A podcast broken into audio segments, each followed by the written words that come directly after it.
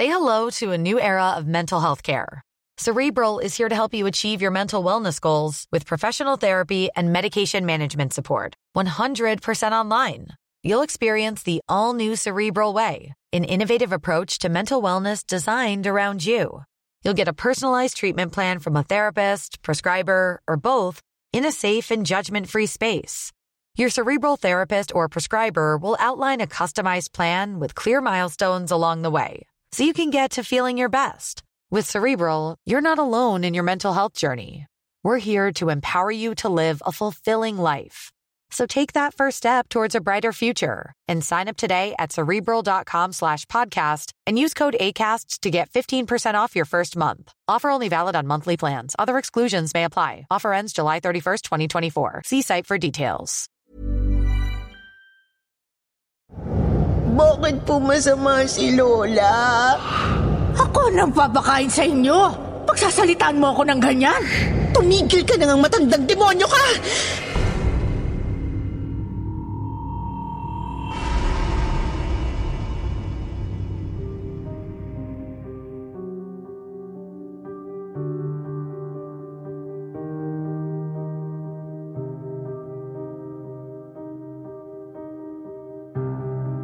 Good day, kwentong takip silim.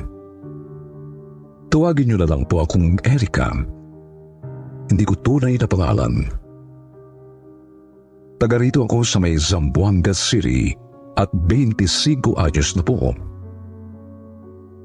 Sa June, itong February 2023 lang po ito nangyari.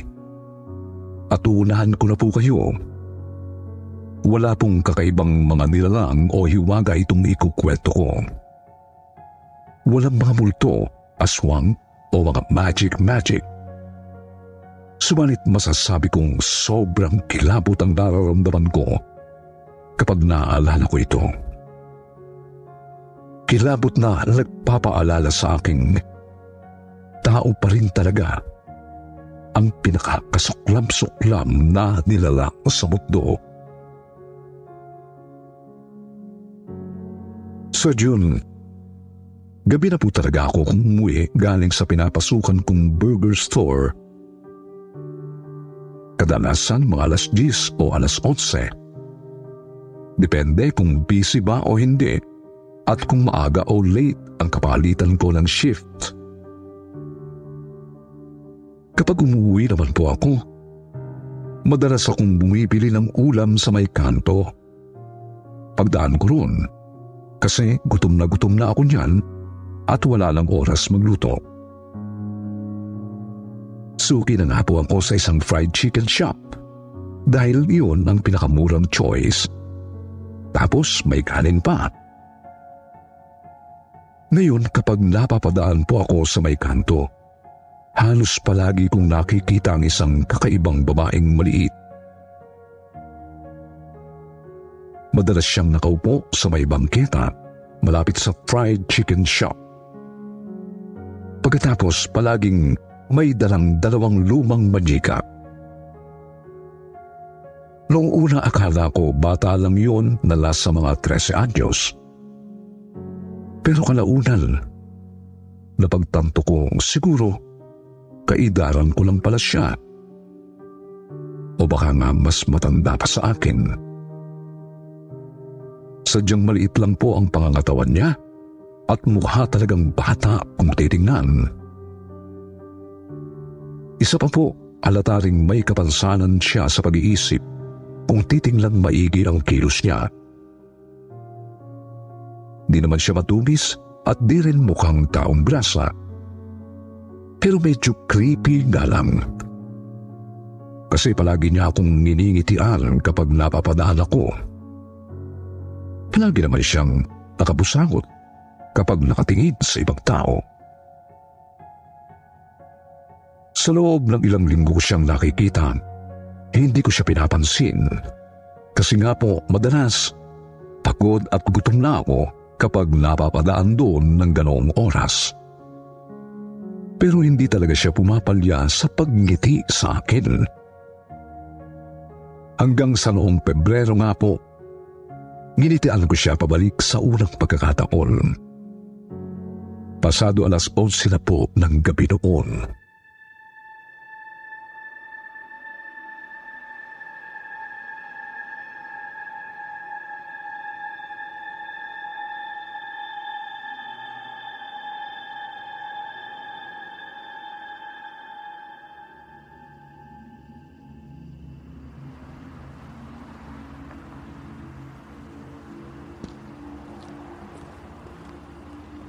Yan, bagong luto tong pritong manok.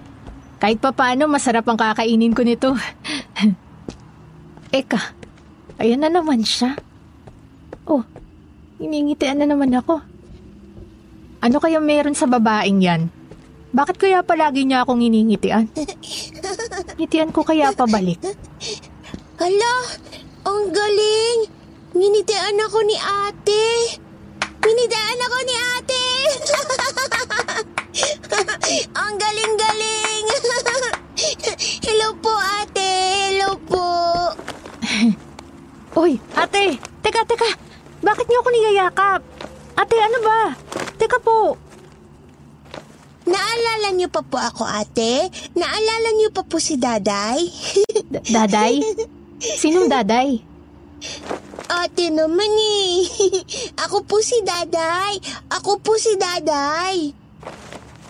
Ah, eh, ganun ba? Eh, daday, bakit ka ba nandito palagi sa bangketa kapag ganitong oras? San ka ba nakatira? Diyan lang po sa looban, kina ate Bebang. Ate Bebeng? Sino yun? Eh, teka, daday. Bakit mo ba ako palaging hiningitian? Nagtataka lang ako kasi hindi ka naman ganun sa ibang tao na dumadaan dito. Kamukha mo po kasi si ate Flora. Kamukhang kamukha mo po si ate Flora. Ha? Sinong ate Flora? Yung katulong po nila Lola Fatima. ate, ang ganda-ganda niyo po parang si ate Flora. Uy, ikaw ah. Binabola mo ako. Ay, teka, kumain ka na ba, daday?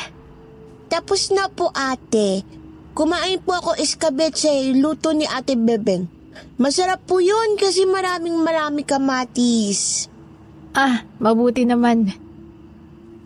Ah, daday? Ano nangyari dyan sa hindi liit mo sa kanan? Bakit parang bali? Hmm, ay ano po? Pinalo po ni Lola Fatima. Ano? Ba- bakit ka naman pinalo ng lola mo? Hmm, hindi ko po siya, Lola. Salbahe po si Lola Fatima. Salbahe si Lola, ate. Salbahe po.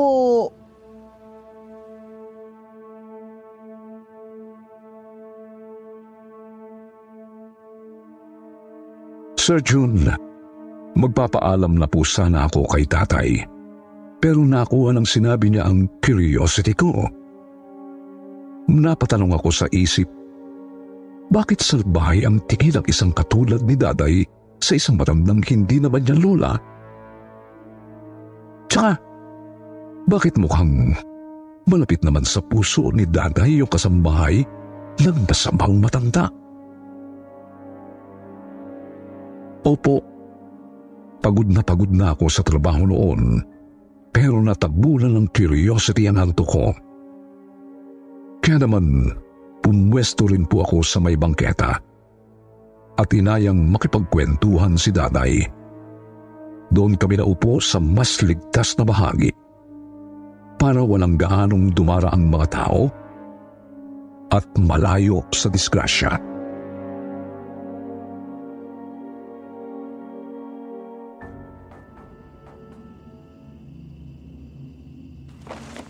Daday, pwede mo ba akong kwentuhan tungkol dun kina Lola Fatima at Ate Flora? Siyempre naman po.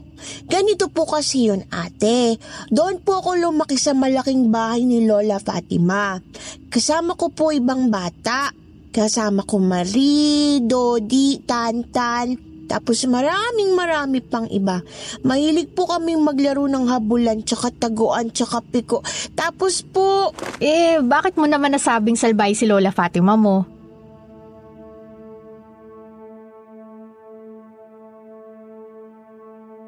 Napakabilis lumungkot na husto ni tatay nang magsimula siyang magkwento. Hindi nga raw talaga niya lola si Lola Fatima. Basta pinatuloy lang daw siya rito sa malaking bahay kasama ang iilan pang mga batang alila. Palagi raw galit at matanda. Ngunit sadyang iba raw ang panalalbahay nito sa kanya. Hula ko po roon, siguro dahil nga sa may kapansanan sa pag-iisip si datay.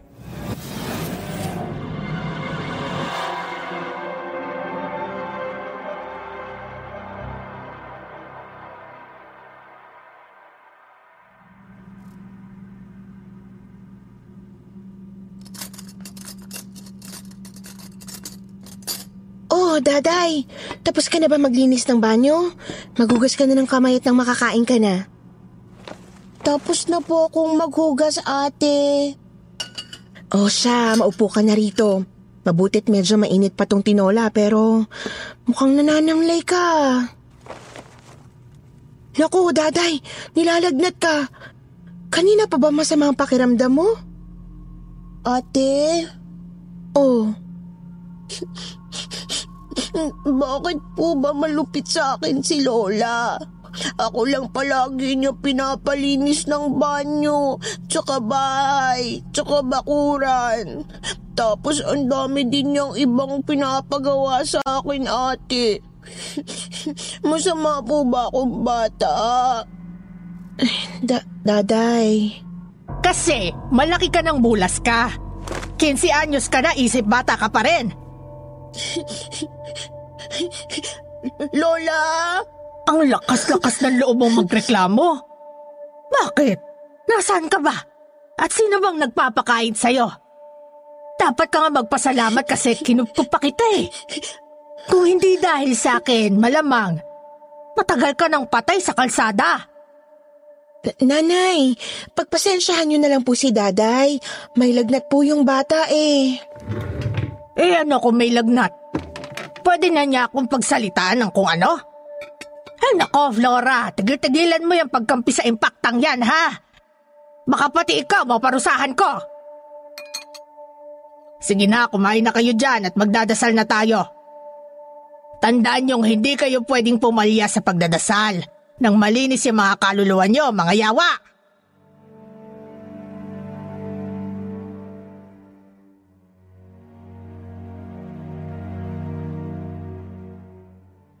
Sir June, palagi raw pong ganoon ang tagpo sa malaking bahay ni Lola Fatima.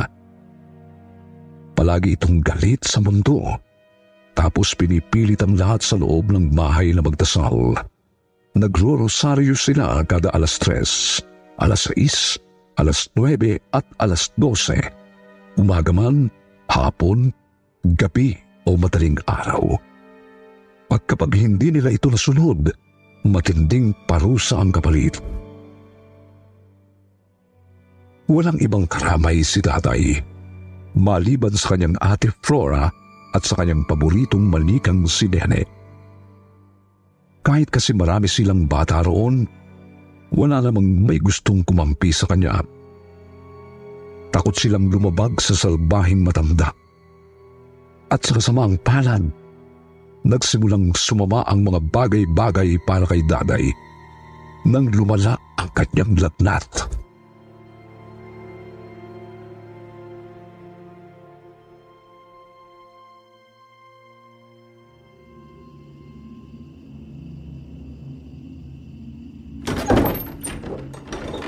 Anong oras na?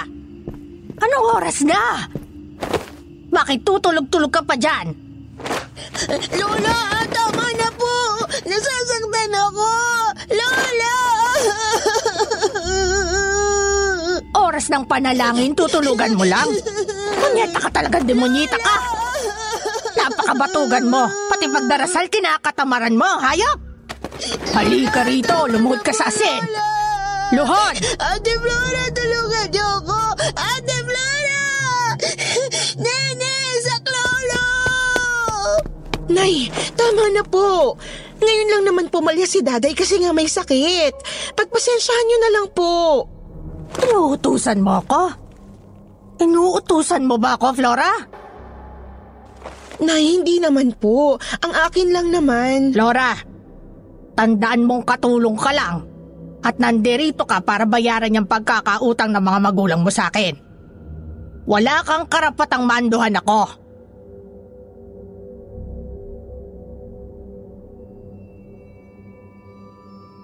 Kahit nangihila, pinilit na lang daw po ni tatay noon na sumabay sa pananalangin. Ayaw raw kasi niyang mapagalitan ng kanyang ate Flora. Nagpahinga na lang po siya agad pagkatapos magrosaryo. Total, mag-aalas 4 pa lang naman ng madaling araw noon. Subalit tuluyang nagbago ang lahat para kina Daday at Ate Flora noong oras ng almusal. Bagamat napakasama pa rin ang pakiramdam ni Tatay, hindi naman po siya pwedeng malipasan ng gutom. Kaya pinasabay pa rin siya ni Ate Flora na kumain sa kanila.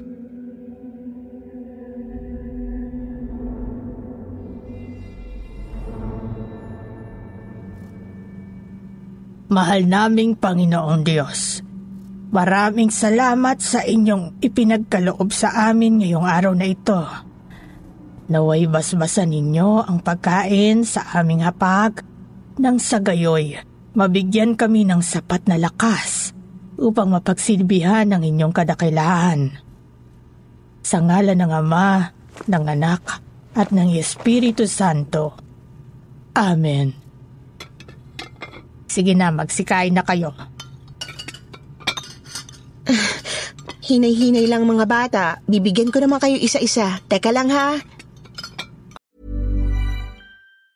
If you thought the only way to get a more defined jawline with natural looking results was through surgery, think again. Juvederm Volux XC is a non surgical injectable gel filler that improves moderate to severe loss of jawline definition and can help you achieve natural looking results with little downtime. Even better, this improved definition lasts up to one year with optimal treatment. No maintenance required. Improve jawline definition for a smooth, sculpted look with Juvederm Volux XC. For important safety information and to find a licensed specialist, visit juvederm.com. That's J U V E D E R M.com. Not for people with severe allergic reactions, allergies to lidocaine, or the proteins used in Juvederm. Common side effects include injection site redness, swelling, pain, tenderness, firmness, lumps, bumps, bruising, discoloration, or itching. There's a risk of unintentional injection into a blood vessel, which can cause vision abnormalities, blindness, stroke, temporary scabs, or scarring. Talk to a licensed specialist to find out if it's right for you. Oh, isa-isa lang. Oh, daday. Kumusta na ba pakiramdam mo? Daday, masama pa rin bang pakiramdam mo? Sige na, kumain ka na para lumakas-lakas ka kahit papaano. Ate, nahihilo po. Ay, Joseph! Daday! Lintik na bata ka talaga kahit kailan. Nakuha mo bang sumuka rito mismo sa hapagkainan? Kung ayaw mong kumain, huwag kang kumain. Hindi yung ganyang bababuyin mo ang mesa. Nay naman, pagpasensyahan niyo na po si Daday. Sadyang masama lang ang... Alam mo, Flora, naririndi na ako sa'yo. Pinagsasabihan ko yung yawa na yan at nang matuto. Tapos ikaw naman tong wala nang ginawa kundi kampihan yan. Sumusobra na po kasi kayo, Nay. Bakit ba napakalupit niyo sa mga bata? Kung ganyang mamaltratuhin niyo lang pala sila, edi sana hindi niyo na lang sila kinupkup. Aba talagang... Ako pa ngayon ang masama, ha? Ako pa ang masama. Ako nang babakain sa inyo. Pagsasalitaan mo ako ng ganyan. Ingrata!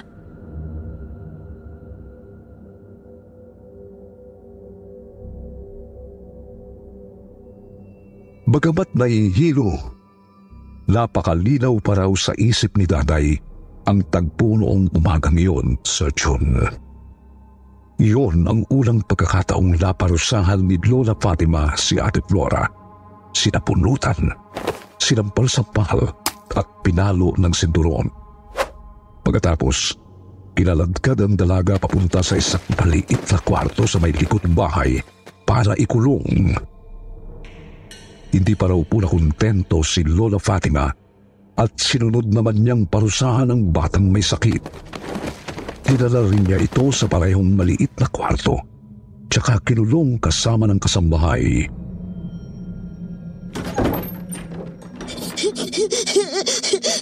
Lola, tama na po! Lola! Pasok sa loob! Diyan kayo! Magsama kayo mga walang utang na loob! Ate Flora! Ate Flora! Napakasama ni Lola! Masama si Lola! Tumahan ka na, Daday. Huwag ka nang umiyak. Halika nga rito. Humiga ka sa hita ko. Dali.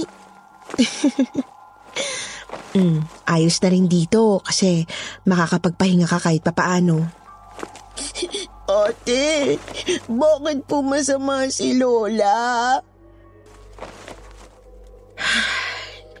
Hindi ako sigurado, pero sa narinig ko sa mama at papa ko, gusto raw ni Nanay Fatima na magmadre noon. Lo, paano magmamadre? Eh, demonyo yun. Daday, wag ka nga. Kahit salbahi yun, di pa rin tamang magsalita ng ganyan sa kahit sino. Pero, natatawa ako. Ang kulit mo talaga. eh, ate, bakit di po naging madre si Lola? Ginahasa kasi ng isang pari dati. Nabuntis. Tapos, pinalaglag niya yung bata. Wawa naman yung baby. Kaya nga eh. P- pero mukhang yun din ang dahilan kaya salbahe si nanay sa mga bata. Anak ng diablong tingin niya sa mga bata. Tapos kinukup-kup niya para raw mabasbasa ng Panginoon. Naku, sana okay lang si Nene. Baka saktan din sa ni Lola. Huwag mo nang alalahanin yung manika mo. Hindi naman yung sasaktan ni nanay. Kailangan kong bumalik sa loob. Baka mapano si Nene, ate. Ate, kukunin ko si Nene. Daday, magpahinga ka na muna ha. Huwag ka mag-alala. Mamayang gabi, tatakas tayo. Kaya hindi rin ako pumalag kay nanay kanina eh. Kasi gusto kong isama ka mamayang gabi.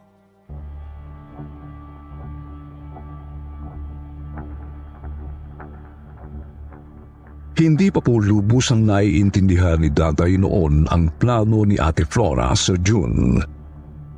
Ang nasa isip niya, tatakas sila para kunin ang malikang si Nene. Pagkatapos ay babalik din sa loob ng maliit na kwarto para hindi magalit si Lola Fatima. Medyo nahirapan nga lang daw si Daday sa June kasi wala silang kain buong maghapon noon. Hindi kasi sila hilatdal ng salpahing matanda.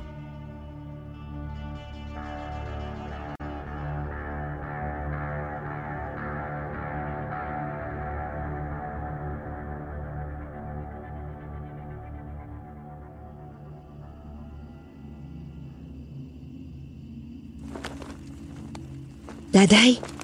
Daday, gumising ka na, Daday! Daday! Daday, gising na.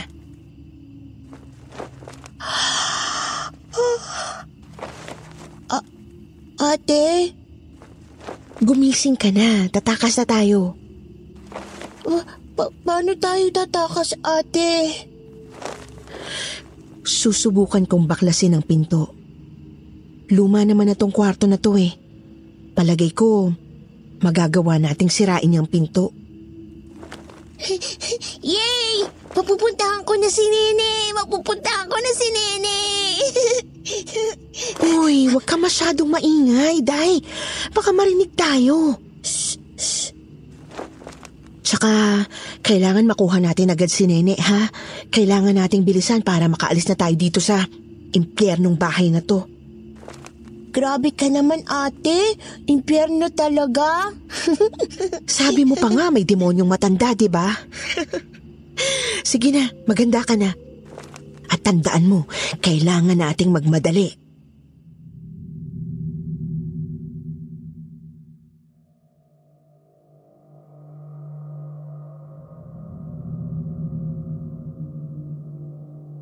Sinimulan nga pong baklasin ni Ate Flora ang pinto sa June. Subalit, sinusubukan din itong hindi makagawa ng ingay na pwedeng makakuha ng pansin ni Lola Fatima. Kaya naman bahagya silang natagalan bago makalabas. At nang mabuksan ang pinto, dali-dali ngunit maingat na lumabas si Daday mula sa maliit na kwarto. Hindi na niya pinakinggan ang nag-aalalang paalala ni Ate Flora. Bagay na labis niyang pinagsisihan hanggang ngayon. Sa katunayan po, kitang-kita ko ang pangingilid ng luha ni Daday habang ikinikwento ang bahaging ito sa journal. Nagtuloy-tuloy po si tatay papasok ng mismong bahay ni Lola Fatima. Dumiretso sa tinutunugan niyang kwarto para kunin ang manikang si Nene. Babalikan na sana niya si Ate Flora sa labas ng biglang. At bakit ka nandito? Saan ka pupunta? Lo- Lola, Lola, kukunin ko lang po si Nene. Huwag po kayong magalit. Lo- Lola. Paano ka nakatakas? Sinabi ko bang makakalabas ka ron, ha? Kahit kailan napakatigas ng ulo mo? Ay! Lola, wag po! Lola! Ay! Lola, wag po! Lola! Tama na po! Hindi ako titigil hanggat hindi ka nagtitino. Hindi ako titigil hanggat hindi napuputol yung sungay mo. Lola, tama na po! Masakit na po! Aray!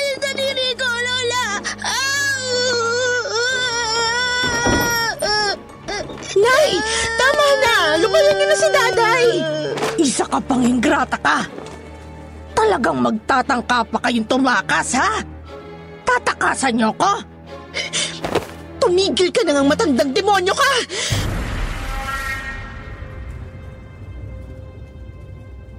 Sa June, kitang-kita raw ni tatay ang matinding galit ni Ate Flora noong oras na yon. Kitang-kita niya kung papaano sinabunutan ni Lola Fatima si Ate Flora. Ngunit nagulat siya nang manlaban ng kanyang ate. Natigilan at nanginig si tatay nang makitang nagpambuno ang dalawa sa kanyang harapan.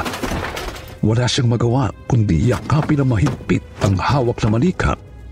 Umiiyak habang iniinda ang labaling hinliliit dahil sa palo ng matanda.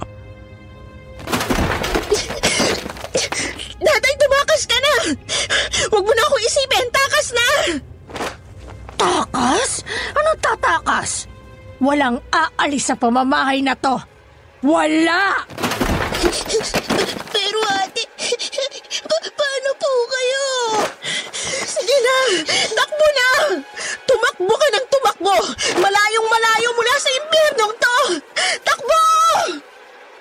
Impyerno?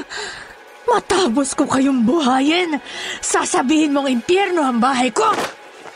Demonyo kang babae ka!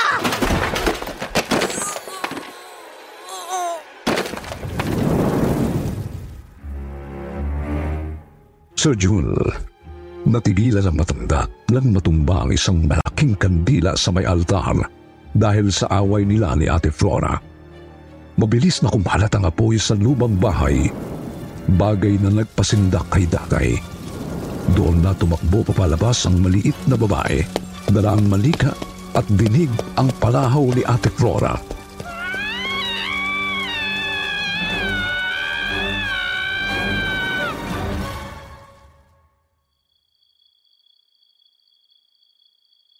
Saan ka nakarating nang makatakas ka doon? Sa kalsada. Sa kalsada ako natulog tapos nang niingi ako ng pagkain sa mga tao. Merong nagbibigay ng kanin, tsaka tinapay, tapos minsan burger, tsaka may hotdog din. Meron pa nga po nagbigay ng spaghetti minsan. Sumakit nga lang tiyan ko pagkatapos kumain, tapos nahilo. Eh, may balita ka ba dun sa bahay na yun pagkatapos mong umalis? Si Ate Flora mo kaya? Kumusta na? Hmm, wala na po eh. Hindi ko na po alam kung ano nangyari kay Ate Flora. tsaka sa demonyong lola. Sabi kasi ni ate, tumakbo ako ng tumakbo, malayong malayo. Kaya hindi na ako nakabalik. Tapos nakita ka ni Ate Bebeng na siya nagpatuloy sa'yo. Opo! Napunta kasi ako sa karinderya niya nung minsan. Tapos, di na niya ako pinaalis. Mabuti na lang, mabait si Ate Bebeng. Masarap din magluto. ah, teka, ate alas 12 na po. Magdasal na po tayo. Aha? Ay nako, pauwi na rin kasi ako eh. Kailangan ko na kasing... Ayaw mo magdasal? Ate, ayaw mo? Eh, hindi naman sa ayaw, pero kasi... Bakit ayaw mo magdasal? Paparusahan ka ng Panginoon, hayop ka!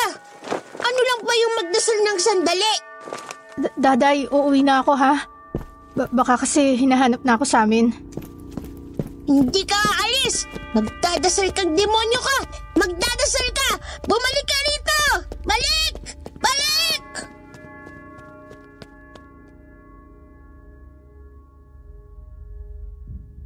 Talagang nagulantang ako sa biglang pagbabago ng kilos ni Datay Sir June. Mabuti na lang talaga at nagawa kong makalayo at hindi niya ako nahabol. Kinilabutan ako, ulit nalungkot din. Kasi alam kong epekto yun ng pangit niyang nakaraan. Sa ngayon, palagi ko pa rin nakikita si Daday sa may kanto. Hindi ko na lang nililigol kasi napakahirap tansyahin ang kilos niya. Isa pa po, hindi na rin niya akong iningitian kagaya ng dati. Siguro, wala na akong ipinagkaiba sa ibang mga taong nakikita niyang nagdaraan. Sir Jun hanggang dito na lang po ang kwento ko. Sabi ko naman, hindi ito tungkol sa kung anumang hiwaga. Ngunit sana, may napulo tayong aral mula sa kwento ni Tatay, Ate Flora at Lola Fatima. Mag-ingat po tayo palagi.